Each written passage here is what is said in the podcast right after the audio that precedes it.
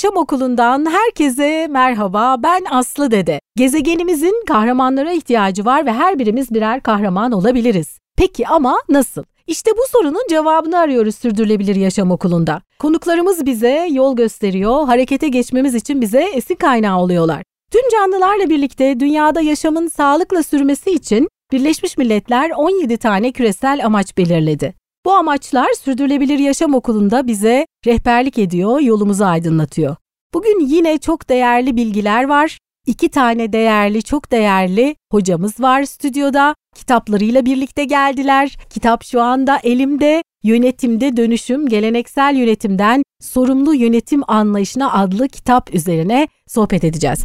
Bugün kimler konuklarım? Galatasaray Üniversitesi öğretim üyesi doçent doktor Aslı Sancar Demren ve doktor öğretim üyesi Belgin Bahar bugün konuklarım. Hoş geldiniz efendim. Hoş bulduk. Hoş bulduk. Merhabalar. Bugün kitap hakkında konuşacağız. Kitapta çok değerli hocalardan değerli yazılar var. E, hepsi birbirinden değerli. Gerçekten bir bize yol gösteren önemli bir kaynakçı olmuş. Şimdi bu kitap üzerine konuşacağız ama öncelikle benim geleneksel olarak bütün podcastlerde konuklarıma sorduğum standart soruyla başlıyorum. Sürdürülebilirlik diyoruz. Bunu artık çok fazla kullanmaya başladık. Aman korkuyorum da bu kavram böyle e, içi boşalacak, karışıklaşacak, karmaşıklaşacak diye. O yüzden ben itinayla her podcast'in başında gelen konuklarıma size göre sürdürülebilirlik ne demek diye soruyorum. Önce Aslı Hocam'dan başlayayım. Teşekkür ederim. Bence sürdürülebilirlik gelecek nesillere yaşanabilir bir dünya bırakmak, yok olmamak, kurumların, bireylerin hep kendilerini devam ettirmeleri ve bir 100 yıl sonra da var olmaya devam etmekle ilgili. Ee, Belgin Hocam size göre nedir sürdürülebilirlik? Ben de sürdürülebilirliği e, geleceğe karşı sorumluluklarımız olarak tanımlıyorum. Biliyorsunuz her yıl küresel ayak izi ağı bir e, dünya limit aşım günü paylaşıyor. Bu ne demek oluyor? Dünyanın bize sunduğu kaynakları o yıl içerisinde ne gün tükettiğimizi ifade ediyor. 31 Aralık'a kadar e, tüketmemiz gereken kaynakları biz genellikle yılın ortasında Temmuz ortası gibi e, bitirmiş oluyoruz. Burada da bir sonraki yılın kaynaklarını e, tüketmeye başlıyoruz. Yani ben aslında bu limit aşım gününü biraz böyle haddimizi aşmak olarak nitelendiriyorum. Bir sonraki yıldan cepten yemeye başlıyoruz ve böyle bir hakkımız yok. Bizim sorumluluğumuz sürdürmek, onarmak, iyileştirmek. Dolayısıyla kaynak açısından sürdürülebilirlik bu anlama geliyor ama e, benim için sürdürülebilirlik sadece kaynak odaklı değil, daha e, bütünsel bir yaklaşım. Yani işin içerisinde tabii ki ekonomik değer yaratmak var. Onun haricinde e, hak ve fırsatlara eşit, adil erişim var ve bir de e, kaynaklar boyutu yani çevre boyutu var. Hepsini kapsayan bir kavram. O zaman sürdürülebilirlik insana e, haddini aşma uyarısı. Çok güzel dediniz evet. Peki çok güzel. Şimdi e, bu kitabı siz editörlüğünü yaptınız. Hı hı. Sürdürülebilirlik, etik ve sorumluluk yazıyor kitabın kapağında da. E şimdi kitaplar değişiyor, tanımlar değişiyor. İktisat e, bölümü e, öğretim üyeleriyle konuştuğumda belki iktisadın tanımı değişecek, kitaplar değişecek demişti hocamız bize. İletişimde de aynı şekilde, yönetimde de aynı şekilde, işletme kitapları da belki yeniden yazılacak. Hı hı. Büyük bir değişim, büyük bir dönüşüm içindeyiz. Siz de bir ihtiyaç doğrultusunda böyle bir kitap hazırlamaya karar verdiniz. Bu kitabın hazırlanma süreci e, nasıl, yani hangi amaçla, nasıl karar verdiniz? Bu yazıları, bölümleri nasıl seçtiniz çok merak ediyorum. Tabii tam da aslında bu dediğiniz gibi bir e, değişim dönüşüm ihtiyacını fark etmemden kaynaklandı bu. Kitabın adı Yönetimde Dönüşüm. Bu benim ikinci kitabım. İlk kitabım e, sürdürülebilirlik ve etik odaklı yeni iş modelleriydi. Ardından tabii bu hem teknolojideki e, gelişmeler, yapay zeka gibi işte e, dünyada iklim krizi gibi felaketler olduğunda artık biz işletme yönetimini 30 sene önceki gibi işleyemeyiz gibi bir fikir vardı kafamda. Bunun etrafında dolaşan konular vardı ve yönetimde dönüşüm odaklı bir kitap hazırlamak istiyordum. Bizim de üniversitede Aslı hocamın da dahil olduğu böyle yakın arkadaşlarımız bir WhatsApp grubumuz var. Oradan birbirimizi çok destekliyoruz ve her şeyi de paylaşıyoruz. Ben bu kitap fikrini e, oradan paylaştım. En büyük desteği de Aslı hocam verdi bana. E, yapabilirsin şeklinde. Tabii benim ilk kitabım e, tek yazarlı bir kitaptı. Bu bir edisyon kitap olarak kafamda vardı ama edisyon kitap çıkarmaya dair bilgim yoktu. Aslı hocamın da bu konuda tecrübesi var. İşte e, bana nasıl yapabileceğimi söyledi ve e, ben de hani kitabında yer alırım diyerek ilk yazar olarak desteği verdi. Öyle olunca e, ben kitabın konularını tasarlamaya başladım. Aklımdakiler hani hangi bölümler olmalı. Bunun ardından da işte bir takvimini belirledim. öncelikle bizim üniversitemizde bu belirlediğim konulara yönelik çalışabilecek hocalarıma gittim. Kitap 10 bölümden oluşuyor. 6'sı Galatasaray Üniversitesi hocaları, ben de dahil olmak üzere. İletişim Fakültesinden hocalarımız var ve işletme bölümünden hocalarımız var. Ben hatta şöyle yapayım. Bir bölümleri ve hocalarımı e, söyleyeyim isterseniz. Geçelim. Aynen öyle. Aslı hocamın, Gaye Aslı Tancar Demre hocamın bölümü kurumsal sosyal sorumluluktan kurumsal sürdürülebilirliğe, kurumsal iletişimin yeni yol haritası. Zaten hocamız e, üniversitemizde kurumsal sosyal sorumlulukla ilgili dersler verdiği için bu bölümü aldı. Ardından benim bölümüm sorumlu yönetim ve sorumlu liderlik başlıklı bölüm. Onun haricinde işletme bölümümüzden araştırma görevlisi doktor Aylin Ecem Gürşen e, isimli arkadaşımız sorumlu pazarlama başlıklı bölümü yazdı. Yine iletişim fakültemizden doçent doktor Ergiz Yılmaz Altuntaş hocamız sorumlu yönetim anlayışında sosyal alışveriş modeline göre liderlik özelliklerinin önemi yani burada özellikle e, sorumlu yönetimde lider iletişiminden e, bahsetti. Ve yine e, işletme bölümümüzden doçent doktor Aslıgül Öncel hocamız çevresel sürdürülebilirlik ve işletmelerin sorumlulukları e, başlıklı bölümü yazdı. Yine Galatasaray Üniversitesi'nden doktor öğretim üyesi Destan Halit Akbulut e, isimli arkadaşımız da sürdürülebilirlik raporlaması, iklim değişikliği ve finansal raporlama. Yani burada finans e, fonksiyonuyla sürdürülebilirlik ilişkisini kurdu. Dolayısıyla bunlar ilk başta bizim üniversitemizden dahil olan hocalarım oldu. Hepsi sağ olsunlar beni kırmadan kitaba dahil oldular. Ee, ama bu bir Galatasaray Üniversitesi kitap projesi olarak tabii oluşmadı. Benim dışarıdan da e, çalışmak istediğim e, hocalarım vardı. Ben bir çağrı metni oluşturdum. İşte konularımızı yazdım, takvimi koydum ve ardından e, bu hocalarımıza mail attım. Yani hani e, kitabın konusunu belirttim. Burada sağ olsunlar onlar da beni e, kırmadan e, yüz yüze tanıştığım hocalar da değildi bu hocalarım. Mesela Profesör Doktor Mine Afacan Fındıklı hocamız var İstinye Üniversitesi'nden. O dahil oldu. Onun bölümünün de adını hemen söyleyeyim. Sorumlu yönetim perspektifinde etik liderlik ve kurumsal itibar e, isimli bölümle. Ardından e, Profesör Doktor Serdar Bozkurt Yıldız Teknik Üniversitesi'nden e, bir hocamız. O da insan kaynakları yönetimi, etik ve yapay zeka ilişkisine yer verdi. Çok güncel bir konu olarak. Yine e, Yıldız Teknik Üniversitesi'nden Profesör Doktor Yasemin Bal hocamız doktora öğrencisi Nazlı Ece Bulgur'la beraber kurumsal yönetim bölümünü yazdı. Ve son olarak da doçent doktor Mübeyyen Tepe Küçükoğlu da Yeşil Yönetim ve Sürdürülebilir Liderlik bölümüyle katıldı. Burada hocalarımın e, dahil olması beni çok onurlandırdı, çok mutlu etti ve bence başarılı bir şekilde süreci tamamladık. Güzel bir kaynak oluştu diye düşünüyorum. Burada hemen Aslı hocama dönüyorum. Siz bu öneriye e, aslında gerçekleşmesinde e, önemli evet, kahramanlardan birisiniz. Kesinlikle. e, peki içerik hazırlanırken siz bu akışı gördüğünüzde neler düşündünüz? E, sizce bu kitap nasıl yol gösterecek öğrencilere ya da çalışanlara? E, şimdi e, aslında sürdürülebilirlik kavramını çoğumuz doğru bilmiyoruz. Yani sürdürülebilirlik dediğimiz zaman herkes çevresel sürdürülebilirlikten bahsediyor ama sürdürülebilirlik aslında üç boyutlu bir kavram. Ekonomik ve sosyal boyutu da var. Ki benim konu mesela sosyal sürdürülebilirlikle ilgili biraz daha. Dolayısıyla bence ilk amacı kitabın sürdürülebilirliğin sadece çevreyle ilgili bir kavram olmadığını anlatmak olacaktır. Ve tabii ki devamında e, öğrencilerimiz kavramsal kargaşayı öğrendikten sonra yani, yani ben hep artık öğrencilerimize yarın sektörde bizi temsil edecek prof, sektör profesyonelleri olarak da bakıyorum sektöre atıldıklarında doğru bildikleri şeyi uygularken onlara rehber olacağını düşünüyorum. Yine şirketlerin uygulamalarında doğru uygulamaları yapmaları için bir rehber oluşturacağını düşünüyorum kitabın. Bu aslında bir yol açıcı bir rehber. Bundan sonra zaten e, tahmin ediyorum üniversitelerde bu konu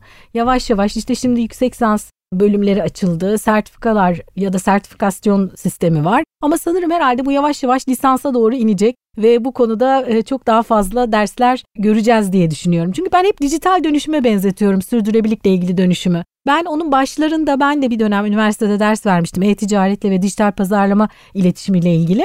Hani oradaki e, gidişatı eğitimde de aslında öyle gibi benzerlik görüyorum yani. Hani önce yüksek lisansla başladı sonra bölümler açıldı. E, lisans dersleri oldu. E, sanırım bu da onun e, belki de ilk e, sinyalleri bu kitapta değil mi? biri. Evet. Şimdi o zaman Belgin Hocam önce sizin bölümünüzle başlayalım. Buyurun. Ee, siz e, geleneksel yönetim anlayışından sorumlu yönetim anlayışına geçişin sürecini anlatıyorsunuz ve nedenlerini anlatıyorsunuz. Geleneksel yönetim anlayışı denilince ne anlamalıyız? Ve sorumlu yönetim anlayışına neden geçilmeli? Sorumlu yönetim anlayışı deyince ne anlamalıyız? Ee, evet kitap başlığında da bu mesajı vermeye çalıştım. Bu dönüşümün mesajını vermeye çalıştım. Şimdi geleneksel yönetim anlayışını gösteren birkaç tane temel unsur var. Bunlardan bir tanesi özellikle karlılık odaklı olması. Burada tabii ki şirketler, ticari kuruluşlar ve kar maksimizasyonu hedefliyorlar çok normal olarak. Fakat e, asıl mesele bu karı nasıl elde ettiğimiz. Yani elbette para kazanacaklar da e, bu parayı kazanırken topluma ve çevreye olan etkileri ne? Geleneksel yönetimde bu konuyla ilgilenilmiyor yani buna dikkat edilmiyor. E, karlılık varsa başarılı kabul ediliyor. Dolayısıyla ona giden yolun e, dikkate alınmadığını görüyoruz. Bir diğer önemli unsur da yine geleneksel yönetimde e, şeffaflık, hesap verilebilirlik gibi değerler yok. Dolayısıyla sorumluluklar üstlenilmiyor. Sorumsuzca bütün kaynakları kar e, amaçlı olarak kullanmak yatıyor. Temel özellikleri bunlar diyebiliriz. Sorumlu yönetim e, anlayışına geçtiğimizde benim de işte kitap bölümünde kendi kısmım orası. Ben sorumlu yönetimi önce ne olmadığını tanımlamak istiyorum. E, sorumlu yönetim e, yalnızca bir kurumsal sosyal sorumluluk değil. Şimdi baktığımızda Google'a yazına Türkçe kaynaklara sorumlu yönetim diye arattığımızda karşımızda sadece kurumsal sosyal sorumluluk çıkıyor. Oysa ki yabancı yazın e, taraması yaparsak e, sorumlu yönetim başka bir kavram, kurumsal sosyal sorumluluk başka bir kavram. Sorumlu yönetim daha geniş, daha e, çok yönlü, disiplinler arası bir kavram. Kurumsal sosyal sorumluluk bunun bir bacağı diyebiliriz. O halde e, sorumlu yönetim nedir diye düşündüğümüzde şirket faaliyetlerini değer odaklı, etik odaklı, sorumlu bir şekilde, çevreye odaklı bir şekilde yapmayı anlıyoruz. E, benim kendi tanımım sorumlu yönetimde bir kere etiğin kurum kültürü haline gelmesi gerekiyor. Yani sadece e, çevre baskısından ya da itibar kaygısından dolayı değil, e, bir kültür olduğu için doğru faaliyetlerde bulunulması gerekiyor. Ve e, yine sorumlu yönetimin odağı çok paydaş odaklı bir yaklaşım bu. Bütün paydaşlara karşı sorumluluk bilinciyle hareket edilmesi diyebiliriz. Temel dönüşüm bu yönde. Şimdi o zaman şimdi Aslı hocama geçiyorum. Şimdi genelde işletmelerde sorumluluk deyince sosyal e, kurumsal sosyal sorumluluk projeleri akla geliyordu. Evet. Ve e, biz uzun e, yıllar boyunca da bu kurumsal sosyal sorumluluk dedik. Evet. Şimdi sizin bölümünüzde kurumsal sosyal sorumluluktan kurumsal sürdürülebilirliğe geçişten söz ediyorsunuz. E, arasında şimdi insanların da tabii böyle kavramlar değiştikçe kafalar da karışıyor. Evet.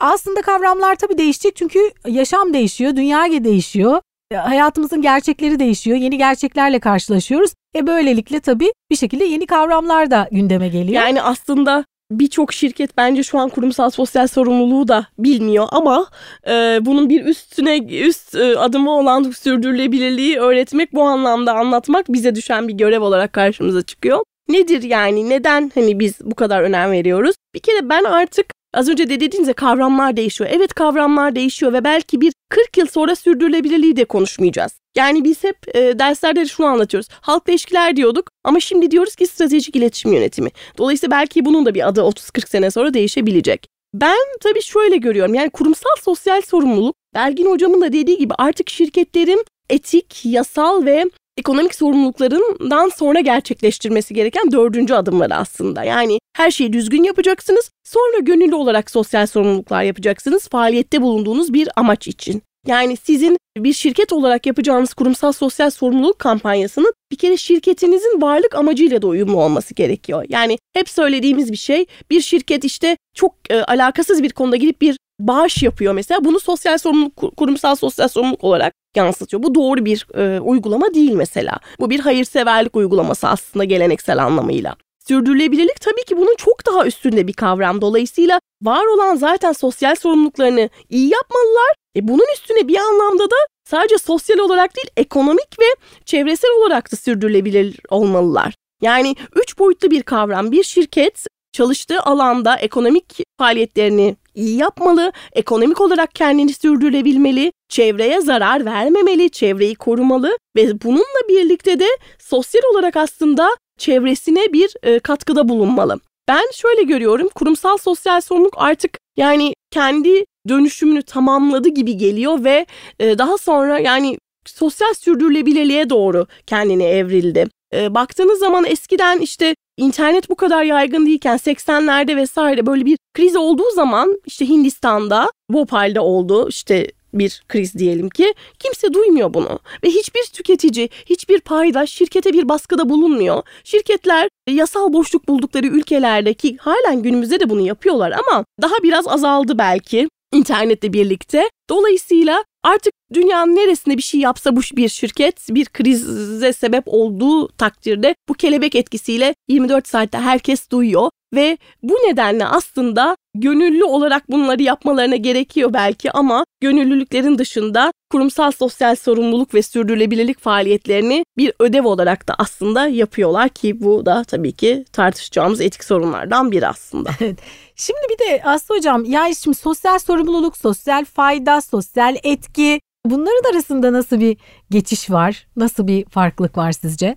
Yani bunun özü tabii ki bence sosyal sorumluluk yine. Aralarında bir hepsi birbirine bağlı kavramlar. E, şirket bir yere dokunduğu zaman sosyal faydayı da yaratacak, sosyal etkiyi de sağlayacaktır. Ama e, özünde olması gereken yani bir şirketin ben e, işte örneğin çocuk işi çalıştırmak zaten kanunlarda yasak. Ama bakıyoruz ki kurumlar bunun e, işte halkla ilişkilerini yapıyor. Ama zaten bu senin yasal zorunluluğun bunu yapmamalısın. Bunun üstüne ne yapıyorsun sosyal sorumlu olarak? Bunu sormalıyız bizler e, tüketiciler olarak şirketlere. Ha tabii ki artık e, belki bir daha ileride konuşacağımız bir konu ama sürdürülebilirlik iletişimini neden yapıyorlar sorusuna da gelebiliriz buradan. Evet ben de şimdi onu soracaktım. Şimdi e, kurumsal sürdürülebilirlik iletişimi kurumsal iletişim diyorduk şimdi arasına sürdürülebilirliği ekledik. Hani pek çok kavramın arasına, ortasına, başına, sonuna sürdürülebilirlik geldi. Kurumsal sürdürülebilirlik iletişimi deyince e, ne anlayalım? İletişim yönetiminin içeriği mi değişiyor, stratejisi mi değişiyor? Ne oluyor? Kurumsal e, iletişim tabii ki çok daha üst bir kavram. Bütün şirketlerin yaptığı bir, ele aldığı bir konu. Kurumsal sürdürülebilirlik iletişimi kurumların iç ve dış paydaşlarına yönelik sürdürülebilirlik alanında yaptıklarını anlatmasıdır aslında. Yani ben kurumsal iletişimi yapmış olduğum sürdürülebilirlik çalışmaları için kullanıyorum. Bunun anlıyoruz kurumsal sürdürülebilirlik iletişimden. Bu da e, neden yapılıyor? E, şirketler tabii ki var olmak için bir kere hissedarlarına hesap zor vermek zorundalar. İşte Belgin hocamın da bahsetmiş olduğu hesap verilebilir kavramı, etik yönetim vesaire. Bunlar için e, hissedarlarına bir kere hesap vermeliler. Var olan işte hissedarların dışında potansiyel yatırımcılarına da bir mesaj vermeliler. Tüketicilerine mesaj vermeliler, işte çalışanlarına, tedarikçilerine, bütün paydaşlarına aslında bir mesaj vermeliler ve sürdürülebilirlik iletişimi ni bunun için yani sürdürülebilirlik iletişiminin bir amacı kurumların paydaşlarına yönelik aslında sürdürülebilirlik alanındaki mesajları iletme çabası ki tüketiciler ürün almaya devam etsin, tedarikçiler onlarla çalışsın, işte kendi çalışanları o şirkette çalışmaktan gurur duymaya devam etsin, iyi bir işveren markası olsun ve devamında hissedarlar da ki en önemli paydaşımız e, yatırımlarını yapmaya devam etsinler. Yani iletişim yapmak için e, sürdürülebilirlikle ilgili bir şeyler yapmak değil yani sürdürülebilirlikle yapmış olduğunuz faaliyetleri duyurmak için iletişim evet. kullanmak. Yani iletişim burada evet kurumsal iletişim sürdürülebilirlik alanını anlatmak için e, kullandığımız bir biçim oluyor. Evet aslında bir yöntem. Bir yöntem ee, evet. İletişimin bence kurumlarda sürdürülebilirliğin algılanması için de çok kurum içi iletişim açısından da çok önemli bir etkisi var diye Tabii düşünüyorum. Ki. Çünkü biz şirketlerin içerisinde bir dönüşümü yapmak, e, dönüşüm bir kültürel dönüşümden söz ediyoruz. Yani hem şirket içinde, kurum kültüründe hem de genel olarak e, kültürümüzde bir sürdürülebilir yaşam kültürüne geçişten söz ediyoruz. Bunun için insan kaynaklarının e, çok önemli bir etkisi var ve iletişimin çok önemli bir etkisi var. Çünkü e, çalışanların da bunu içselleştirmesi gerekiyor. Aslında kurum içi eğitim ve iletişim çok değerli değil Tabii. mi hocam? Yani aslında bir diğer boyutu da bu. Şirket sadece yaptığı sürdürülebilirlik ve sosyal sorumluluk faaliyetlerini anlatmaktan ziyade önce kendi paydaşlarında sürdürülebilirlikle ilgili bir farkındalık da oluşturmak durumunda. Ki çalışanlar işte dediğiniz gibi çalışırken gurur duymaya devam etsin. Çalışanlar aslında bir şirketin en birincil elçileri bir çalışan etrafındaki 10 kişiye yaysa o 10 kişi başkasına yaysa dolayısıyla aslında şirketler sürdürülebilirlik konusunda farkındalık sağlamak için de iç iletişimde kullanmalıdırlar. Evet çok çok önemli. Ben e, iletişimin her zaman için ya çünkü sürdürülebilirlikle ilgili teknik şeyler zaten yasal olarak zorunluluk haline gelecek ve onlar zaten bir şekilde yapılmak zorunda kalacak. Dolayısıyla iletişimin özellikle sosyal dönüşümde çok büyük etkisi ve görevi olduğunu düşünüyorum iletişim çalışmalarının. Evet. evet. O yüzden çok değerli bu tür e, yayınlar deyip şimdi Belgin hocama dönüyorum. E, hocam sizin de e, sorumlu yönetim ve sorumlu liderlik kavramlarıyla ilgili de e, bir bölümünüz var. Sorumlu yönetim ve sorumlu liderliğe geçelim şimdi. Sorumsuzu Geçelim. nasıl oluyor, sorumlusu nasıl oluyor? Sorumsuzluğunu yıllardan beri gördüğümüzü düşünüyorum. Onu çok iyi bir şekilde biliyoruz. Sorumlusu nasıl oluyor dersek sorumlu yönetimin üç temel bileşeni var. Bu kitabın kapağında da gördükleriniz. Etik, sorumluluk ve sürdürülebilirlik. Üç boyuttan oluşan bir kavram sorumlu yönetim. Bu kavramları aslında böyle birer cümleyle de tanımlayacak olursak etik dediğimiz şey e, nedir? İyi ve doğruyu ve yanlışı birbirinden ayırt ederek iyi doğru olan davranışları yapmayı seçmek. Tabii bunun e, iş hayatına uygulanmış haline de iş etiği diyoruz. Şimdi Aslı hocamın söylediğine çok katılıyorum. Burada e, tabii ki şirketler yasal zorunluluk olarak bir takım etik ilkelere uymak durumundalar. Bunlara uymazlarsa bunların cezai yaptırımları var. Ee, ama bunlara uymaları onların etik olduğunu göstermez. Yeterli değil. Bunları zaten yapmak zorundalar. Etik dediğimiz şey bütün yasal e, zorunluluklara uyduktan sonra başlar. Dolayısıyla en yüksek etik standartları benimsemeleri gerekiyor. Sorumlu yönetimde birinci bacağı bu. Yani sadece yasalara uymak değil. Onun haricinde sorumluluk kısmı yaptıklarımızdan veya yapmadıklarımızdan kaynaklanan sonuçları üstlenmek. Burada da şirketlerden beklediğimiz bütün paydaşlarına karşı sorumluluk bilinciyle hareket etmeleri. Üçüncü boyutu da sürdürülebilirlik. Yine Aslı Hocam az evvel tanımladı. Bu da kendi içerisinde üç boyutlu olan bir kavram. Çevresel sürdürülebilirlik evet bunun bir boyutu. Ama sadece şirketlerin de kolayına geldiği için çevreseli anlıyorlar e, sürdürülebilirlik denince ve sadece yeşil kısmı ile ilgileniyorlar. Oysa ki işte üç boyutlu bunun bir boyutu sosyal sürdürülebilirlik ve diğer boyutu da ekonomik sürdürülebilirlik şeklinde. Bunlar hepsi böyle bir zincirin e, parçaları gibi birbirine iç içe geçmiş kavramlar. Burada sorumlu yönetimin oluşması için, gelişmesi için, bir kültür haline gelmesi için en önemli rol lider yöneticiye düşüyor. Ben liderlikten bahsederken hep diyorum ki balık baştan kokar. Yani bir şirkette e, lider e, yönetici eğer etik davranmıyorsa, sorumluluklarını üstlenmiyorsa zaten orada biz sorumlu yönetim anlayışından bahsedemeyiz. Şimdi kitapta etik liderlik diye de bir bölüm var. Sorumlu liderlik var ve yine modern liderliklerden türlerinden sürdürülebilir liderlik, çevre odaklı liderlik de diyoruz buna. Bu üç kavram var. Şimdi bunlar birbirine karışabiliyorlar elbette. İdeali e, bir yöneticide hepsinin olması diyebiliriz. Ama özellikle etik liderlik ve sorumlu liderlik birbirine yakın kavramlar. Şöyle ki etik olmadığı takdirde biz sorumlu bir liderden zaten bahsedemeyiz. Yani orada şirkette eğer adil e, davranışlar gösterilmiyorsa yönetici tarafından e, ya da etik dışı unsurlara göz yumuluyorsa veya kendi etik dışı davranıyorsa etik bir lider olmadığı takdirde sorumlu bir lider de olamaz. Dolayısıyla bunların hepsi bir bütün. Bana kalırsa burada aslında e, asıl sormamız gereken konu şu. Bu dönüşüm, yönetimde dönüşüm dediğimiz şey nasıl başarılır ve e, nasıl o sorumlu yönetimi anlarız, kültür haline gelir sorusunu e, sormamız lazım. E, burada ben özellikle bu kelimelerin başından, yönetimin ve liderin başından sorumlu kelimesini atabildiğimiz zaman bu dönüşümü başarabileceğiz olarak düşünüyorum. Yani e, burada biz neden hala daha bunlara e, özellikle etik lider, sorumlu lider, sorumlu yönetim e, demek ihtiyacı hissediyoruz. Günümüzde evet e, bunlar yeni kavramlar. Modern liderlik teorileri içerisinde yer alıyor bu liderlik türleri.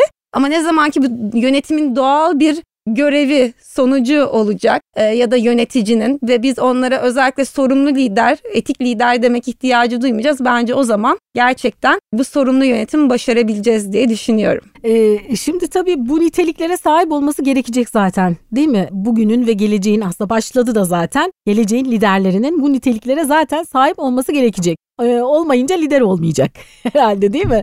Ben de o yüzden kitabı e, orada e, ön sözünde yazdım. İthaf kısmında geleceğin sorumlu yöneticileri olacak öğrencilerimize ithaf ediyorum diye. Umuyorum ki öyle olacaklar. Evet. Öğrencilerin yaklaşımı şimdi o, okulda her ikinize de sormak istiyorum. E, sürdürülebilirlikle bağlantılı derslere eğilimleri nasıl? Merak ediyorlar çünkü gençleri ben çok merak ettiklerini, sorular sorduklarını, eğitimlere katılmak istediklerini biliyorum. Aynı zamanda iş dünyasının da e, bu konuda eğitimli, bilgili kişilere istihdam etmeye ihtiyacı var. Hani var olanları e, geliştirmek, dönüştürmek zaten iş hayatındakileri ama yeni gelecekleri de tıpkı dijital dönüşüme ben yine benzetiyorum. Orada da çünkü dijital dönüşüm başladığında aslında iş dünyasının hem çalışanlarını dönüştürmesi gerekiyordu hem de e, bu konuda bilgili yeni çalışanlara ihtiyacı vardı ve üniversitelerde hemen hızlıca o dönüşüm yaşandı ve iş hayatına hazırladı öğrencileri. Şimdi sürdürülebilirlik konusunda sizin gözlemleriniz neler? E, hem ders konularıyla ilgili, içeriklerle, ders başlıklarıyla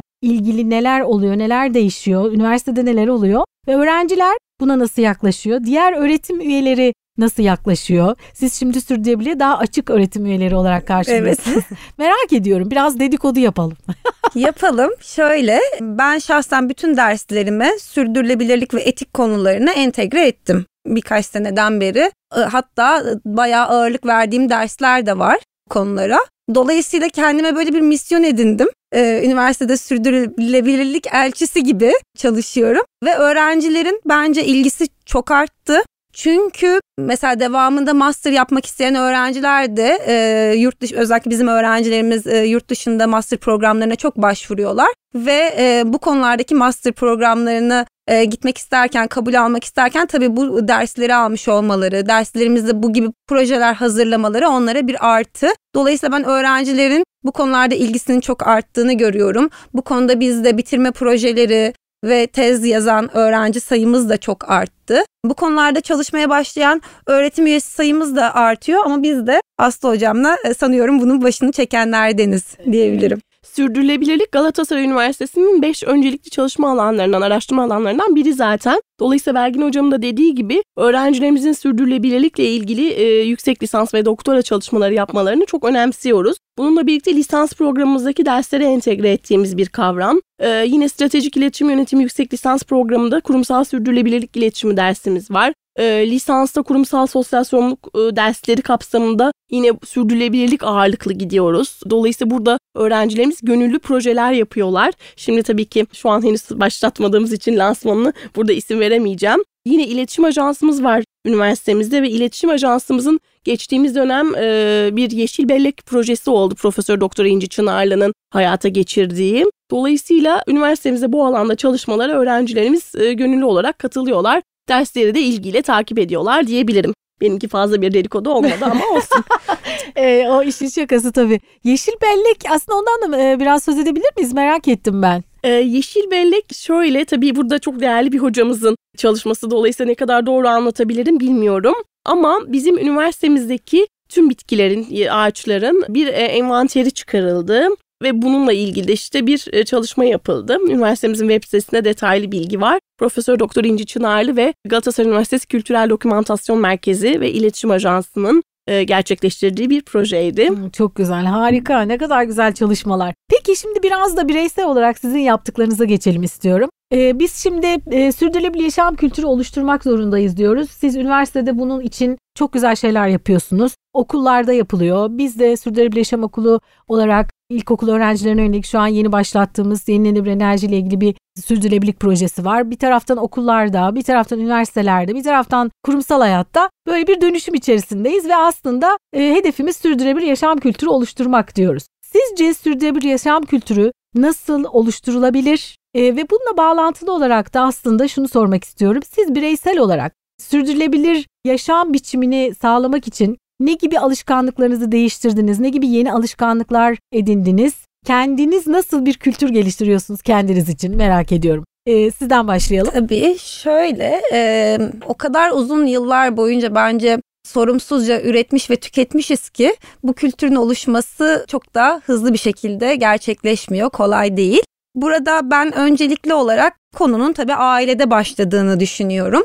Örnek vermem gerekirse benim 4 yaşında bir oğlum var. Biz onunla ne zaman dişini fırçalayacak olsa, elini yıkayacak olsa her zaman su kaynaklarımızın tükendiğinden bahsediyoruz. İşte kağıtlarımızı boşa harcamamamız gerektiği, ağaçların kesildiği, e, elektriği boşa harcamamamız gerektiği, e, hatta evimizde ayrıştırdığımız çöpleri geri dönüşüme birlikte götürüyoruz ve o atıyor. İşte kağıtları kağıt kısmına atıyor, plastikleri plastik kısmına. Dolayısıyla zaten evin içerisinde bunun iletişim ve uygulamasıyla konuya çok hakim. Yani bunun ben bir aile içinde başlaması gerektiğini düşünüyorum. Onun haricinde tabii ki eğitim. Gönül ister ki bu böyle anaokulunda başlayacak bir bilinçlendirme faaliyeti olsun. Ama az evvel de dediğimiz gibi biz en azından üniversitede bunu derslerimize entegre ederek yaptık. Çok daha öncesinde de başlaması gerektiğini e, düşünüyorum. Keza kitaplarımızla da daha fazla e, kişiye ulaşmaya çalışıyoruz. Bir de ben e, bizim gibi farkındalığı yüksek kişilerin çevrelerine iş arkadaşları olabilir, sosyal çevreleri olabilir, kullandıkları markalar olabilir. Bunlara baskı yapmalarından yanayım ya da işte farkındalığı arttırmalarından yanayım. Dolayısıyla bu baskıların da çok etkili olduğunu düşünüyorum. Bir güç olduğunu düşünüyorum. E, bunu yapmamız gerekiyor ki bu bir e, kültür haline gelebilsin.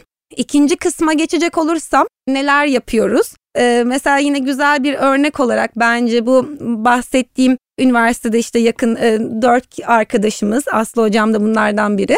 Bizim dördümüzün de oğlu var ve e, kendi içimizde yaptığımız kıyafet dönüşümü, e, kıyafet evet. dönüşümü yapıyoruz. Şimdi çocuklarda özellikle biliyorsunuz hani eskitemeden büyümek gibi bir durum söz konusu. Dolayısıyla burada biz e, kıyafetlerin, e, eşyaların, kitaplarının, e, oyuncaklarının biraz sürdürülebilirliğini sağlıyoruz ve senelerden beri böyle bunun dönüşümünü gerçekleştiriyoruz. Tabii. Bana mesela mesaj geliyor bunu alma diye önümüzdeki sene giyeceği bir şey ben almıyorum gibi. Evet onu önden hani bu gelecek sana bu, bunu yani e, alma diyoruz. E, bu bence önemli güzel bir şey kendi içimizde yaptığımız. E, bunun haricinde tabii ki çok yaygın olarak yapılan şey e, çöplerin ayrıştırılması. Aralarında da en önemsediğim e, cam. Çünkü cam %100 geri dönüştürülebilir. Yani bizim geri dönüşüme attığımız pek çok şey maalesef ki e, bunun eğitimini de almadığımız için toplumca olarak söylüyorum. Ne geri dönüştürülebilir? Yani oraya attıklarımızın pek çoğu maalesef geri dönüştürülemez durumda oluyor.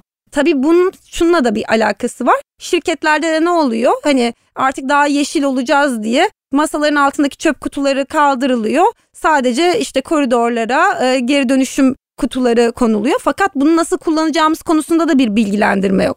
Bu olmadıkça biz bu geri dönüş ve ayrıştırma işini bilmiyoruz. Yani ayrıştırma oldukça teknik bir iş aslında.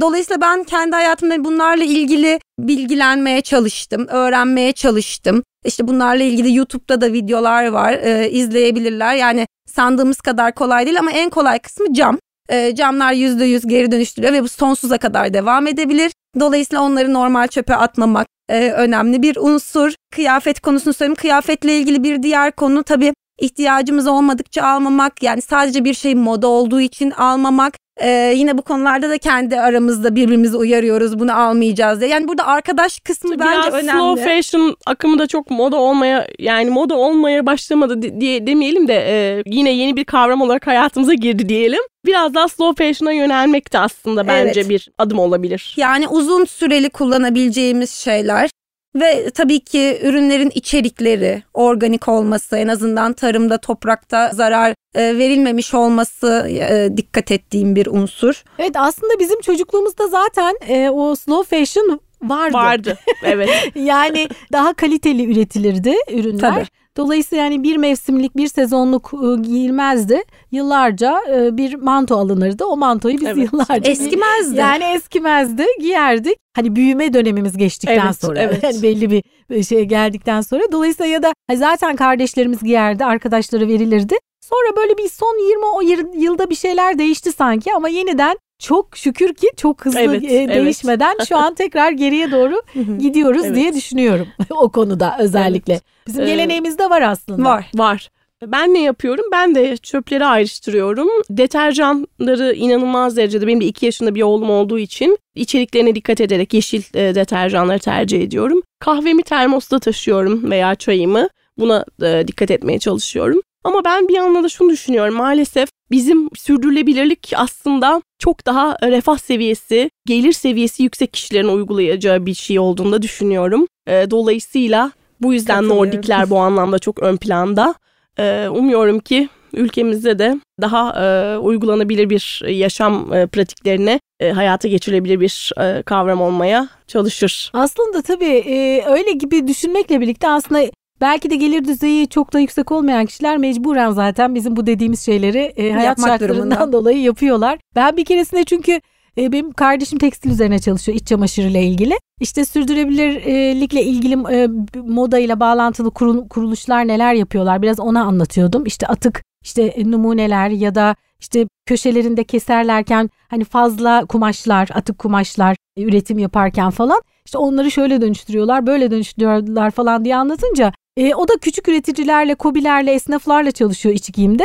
E, bunu dedi aslında Türkiye'de bizim esnaflar zaten yıllardır yapıyor dedi. Yani ya. çöp olmasın diye hani maksimum faydayla e, kumaşı nasıl başka bir şeye dönüştürebilirim? Bundan ne başka bir şey dikebilirim? Çünkü orada önemli olan maliyeti azaltmak ve var olan kaynakla başka bir şeyler üretebilmek. Aslında insan biraz zor durumda kalınca da belki çareleri üretiyor. Tabii yani benim zaten kastettiğim şey daha böyle işte deterjanlar vesaire hani e, bazı evet, içerikleri evet, temiz ürünlere ulaşmak e, çok e, daha pahalı. pahalı olduğu için bu, bu bu bu açıdan söylemiştim. Ama biz talebimizi arttırırsak evet. belki onlar da yavaş yavaş e, daha ulaşılabilir evet. hale gelir diye düşünüyorum. Evet doğru o konuda haklısınız. Yani organik gıdalar, organik evet. e, tekstil ürünleri ve organik temizlik ürünleri.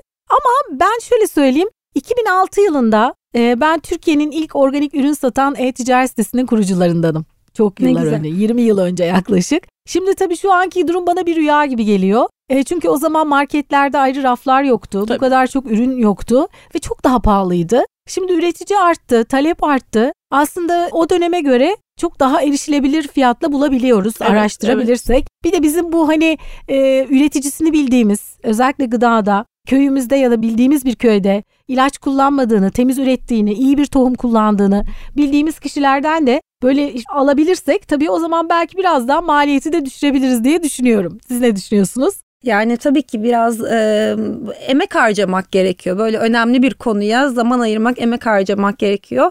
Bir taraftan o var bir taraftan da Aslı hocama da katılıyorum. Bu ekonomik koşullarda insanların da tabii öncelikleri değiştiği için sürdürülebilirliğe gelinceye kadar başka e, dertler, tasalar ortaya çıkıyor. Yani e, zor bir konu fakat e, hepimize düşen görevler var ve yapabileceklerimiz var. O yüzden ucundan tutmamız gerekiyor. Evet yine de şöyle bir mesaj aslında şu mesajla bağlamak istiyorum. Çok sevdiğim, çok değer verdiğim Türkiye'nin ilk ekolojik çiftliklerinden birini kuran e, Gürsel Tombul'a buradan selamlarımı, saygılarımı gönderiyorum. O bir röportajımızda bana şey demişti. İnsanlar bir cep telefonu alırken, bir ev alırken uzun uzun araştırıyorlar. Çok araştırıyorlar, alternatiflere bakıyorlar. Büyük de kaynak ayırıyorlar. Halbuki gıdalar onların en değerli ilaçları e, hayatta kalabilmeleri için. Gıdalarını seçerken o kadar çok araştırma yapmıyorlar. Fazla da kaynak ayırmıyorlar demişti. Dolayısıyla hani aslında teknolojiye bir sürü para veriyoruz. Gelir düzeyi çok düşük olan kişiler bile yeri geldiğinde iyi, iyi model bir cep telefonu alabilmek için ona kaynak yaratabiliyorlar. Aslında biraz sanırım seçimlerimizi de Önceliklerimiz. e, önceliklerimizi de e, düşünmemizde fayda var diye buradan bir mesajla seslenmek istiyorum dinleyenlere. evet çok teşekkür ediyorum katkılarınız için, böyle bir kitabı yazdığınız için e, ve e, bu bilgileri bizimle paylaştığınız için eklemek istediğiniz bir şey var mı? Ben teşekkür ederim. Dediğiniz gibi yani kitap aslında e, bu e, yönetimde dönüşümle ilgili bir e, pusula görevi görüyor, yol gösterici. Ben açıkçası içinde bu hocalarımla birlikte çalışmış olmaktan büyük bir onur ve mutluluk duyuyorum. Size de bu fırsatı verdiğiniz için teşekkür ediyorum. Ben teşekkür ederim. Hocam iletişimde neler oluyor? Neler olacak? Ne ben diyorsunuz? de çok teşekkür ediyorum. Bireyler olarak bizlerin kendi kişisel hayatlarına sürdürülebilirlikle ilgili adımlar atmalarını, kurumların da farkında olarak hem kendilerinin e, çalışanlarının sürdürülebilirlik konusundaki farkındalığını arttırmalarını hem de tüm paydaşlarına yönelik sürdürülebilirlik iletişimlerini doğru ve sürekli bir şekilde yapmalarını diliyorum. Efendim çok çok teşekkür ediyoruz. Gönlüm istiyor ki bu tür kitaplar çoğalsın. Üniversitelerde bu konu daha da yaygınlaşsın. Evet bir bölümün daha sonuna geldik. Bugün Galatasaray Üniversitesi öğretim üyesi doçent doktor Aslı Sancar Demren ve doktor öğretim üyesi Belgin Bahar konuklarım oldu. Yönetimde Dönüşüm adlı kitap üzerine sohbet ettik bugün. Bir bölümün daha sonuna geldik. Bize nasıl ulaşabilirsiniz? Sosyal medyadan Sürdürülebilir Yaşam Okulu yazarak ve sürdürülebiliryaşamokulu.com adresinden bize ulaşmanız mümkün. Ben Aslı Dede. Bir sonraki bölümde buluşmak üzere demeden önce başta ne söylemiştik? Tüm canlılarla birlikte dünyada yaşamın sağlıkla sürmesi için gezegenimizin kahramanlara ihtiyacı var ve o kahraman sen olabilirsin. Harekete geç.